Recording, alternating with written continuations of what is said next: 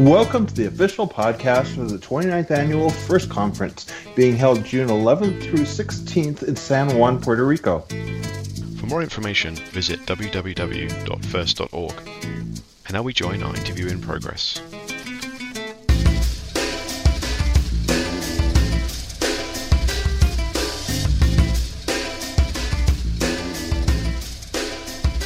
This time on the show, Martin and I will be talking to Chad Tilbury from the SANS Institute and technical advisor for CrowdStrike. Welcome to the show, Chad. Hey guys, how are you? Good, thanks. Good. At the upcoming FIRST conference in Puerto Rico, you're going to be talking a little bit about Windows credential attacks and mitigations against those kind of attacks. Can you give us kind of a, a boilerplate or a elevator pitch on, on what you're going to be covering in that presentation?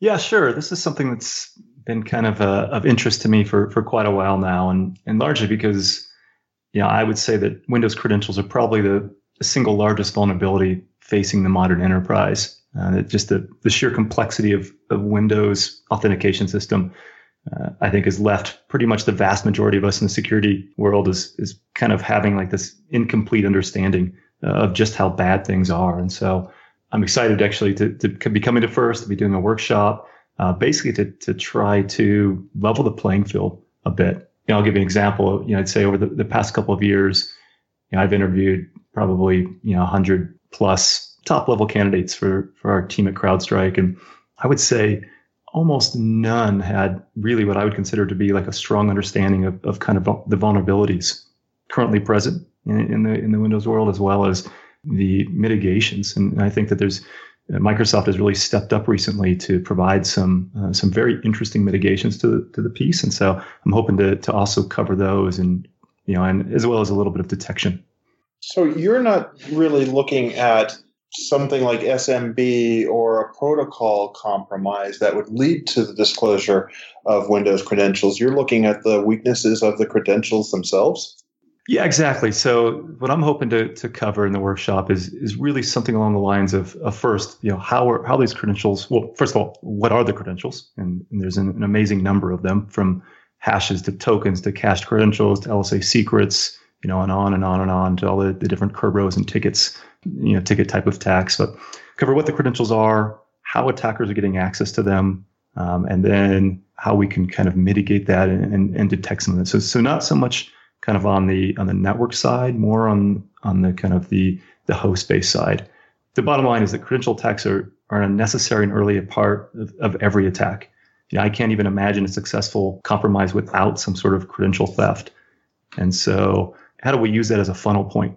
You know, knowing that the attackers are going to have to go to that point at some point of their attack, how do we use that to hopefully prevent them, but also, you know, create an early detection mechanism? Well, this is really timely given some of the of the research that's been done by like Price Waterhouse Cooper on the attacks on managed services provider out there. So this is something from multiple levels that people I think should really be interested in. Yeah, you know, you know this isn't a a new issue, right? I mean, this is something that shouldn't take people by surprise. Like many security issues in Windows, this has been around forever. You know, the initial poor credential implementation, you know, years ago, coupled with you know this kind of you know need for backwards compatibility in the, in the Microsoft kind of ecosystem, you know, really creates this you know kind of perfect storm of just inability to to truly secure the enterprise. And I think credentials are kind of the, the core of that. Well, certainly, uh, attacks like um, pass the hash have been the staple of, of red teams for what, 10 years now. It, has been a, an ongoing battle with, with companies to try and migrate away from, from using those older technologies and going to uh, more modern environments. And I can understand where Microsoft have had difficulties in fixing some of these issues because, as you said, backwards compatibility has always been one of the stumbling blocks of Microsoft. Is that they still need to support credentialing and authentication for Windows 2000 and Windows XP systems, even though you're looking at using Windows 2012 and beyond. Yeah, you know exactly. You know, it's funny you brought up the the kind of pass the hash and the the kind of the the attack kind of perspective of that. One of the things I was I've just been really surprised at is that you know I expected the blue team to to have some difficulty kind of wrapping their head around you know just because this is such a it's a niche, but it is just so complex uh, when you, when you you kind of start you know digging under the surface. But I was really surprised that the red teamers really seem to have an incomplete view of this. You know, you mentioned pass the hash as an example. Amazingly, that still works in, in an enormous number of environments. Um, that's going to start changing, though. Some of these, uh, you know, Microsoft has really implemented some interesting mitigations, and I'm not sure that people like the pen testing teams out there quite recognize the fact that many of their favorite techniques are about to hopefully uh, start to become ineffective. Only if patching actually starts happening on a reasonable level. Patching and upgrading. You know, we've got to get to you know Windows 8 was was the big turning point. You know, I think that I think Microsoft largely, I don't know, who knows? It's such a large organization, but largely seemed to ignore a lot of these issues. You know, all the way up through Windows 7.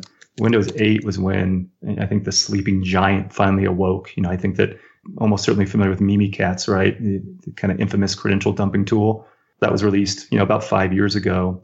And I think that was finally the wake up call, you know, that, that along with just, you know, a, a terrifying number of Kerberos attacks that have, uh, that just keep coming, finally woke Microsoft up to this, this idea that, all right, you know, we need to do something, we need to do something big. And I think uh, Windows 8 was, you know, tons of new mitigations throw up, and then that continued with, within Windows 10. So if we could just get organizations to to upgrade their environments, that's a huge kind of increase in, in security. Well, certainly tools like you mentioned, such as Mimikatz, the ability to, to mint golden tickets that seemingly never expired, at least on, on some versions of, of Windows, was really the keys to the kingdom for a lot of people who were doing red team.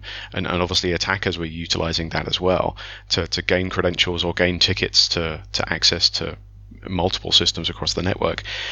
What have what have Microsoft really done to kind of restructure their authentication that's fixing the issue? Are they just moving forward to newer versions of the protocols? Are they just putting additional checks in place, additional balances, or is this a complete redesign and, and we need to re- completely upgrade our knowledge on how these authentication protocols work?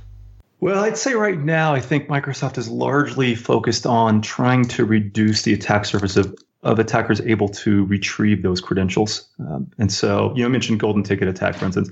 There's no current mitigations for that other than, you know, the number one is just not allowing attackers to have domain admin rights and access your domain controller. If you could just prevent that one thing, well, golden tickets are no longer an issue. Yeah, so, but so, if you can prevent that one thing, then then you, you you're doing a lot better than most people. Exactly. And so a lot of, I think the, the recent mitigation has been things like certainly the, the plain text kind of passwords that Mimikatz was able to pull out of memory. Um, those are, are all off by default now once you get the well, once you either patch Windows 7 or get up to the Windows 8 Plus world. Uh, they've put some really good restriction in on local admin account use, which has perennially been that pass the hash kind of favorite for, for attackers.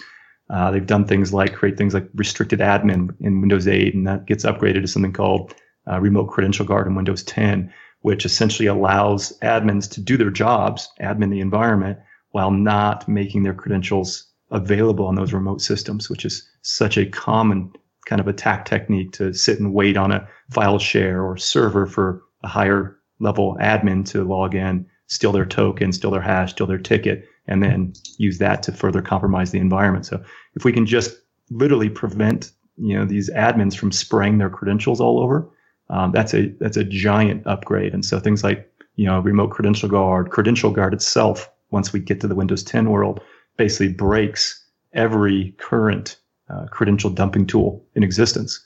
So now you can't just drop on a system and immediately dump tickets or or hashes uh, off of that box and then you know leverage those to eventually get to that domain controller.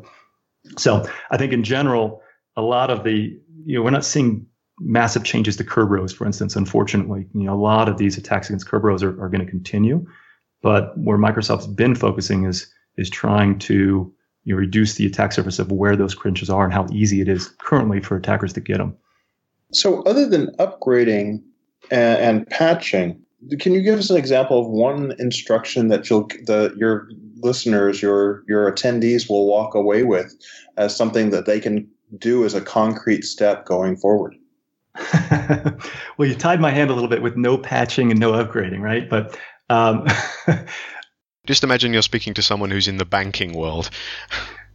they're still uh, they're still trying to get rid of XP in 2003 systems, right? Exactly.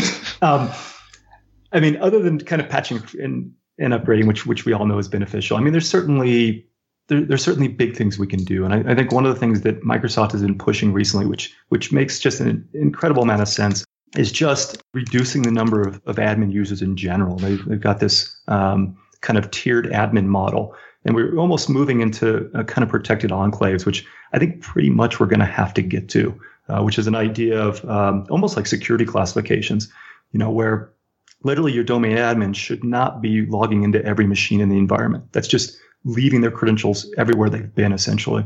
So, you know, making a tiered model where domain admins only access domain controllers.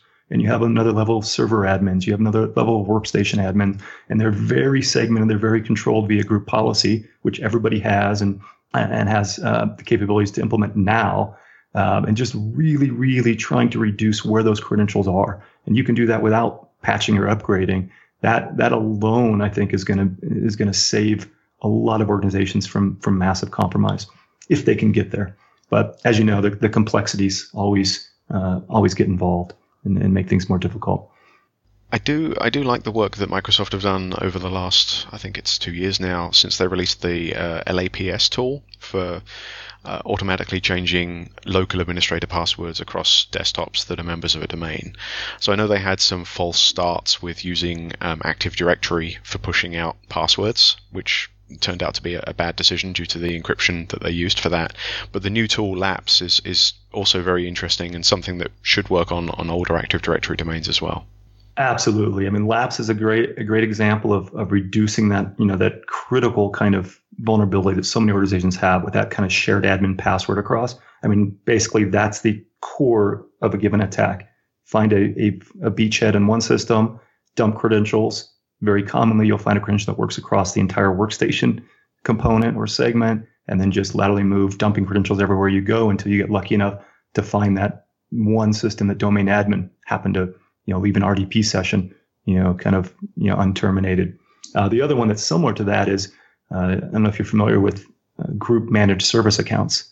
You know, service accounts are such a giant vulnerability in, in, in the Windows ecosystem. They're, you know, usually have high level privileges many times haven't been changed for years because people are afraid what they'll break.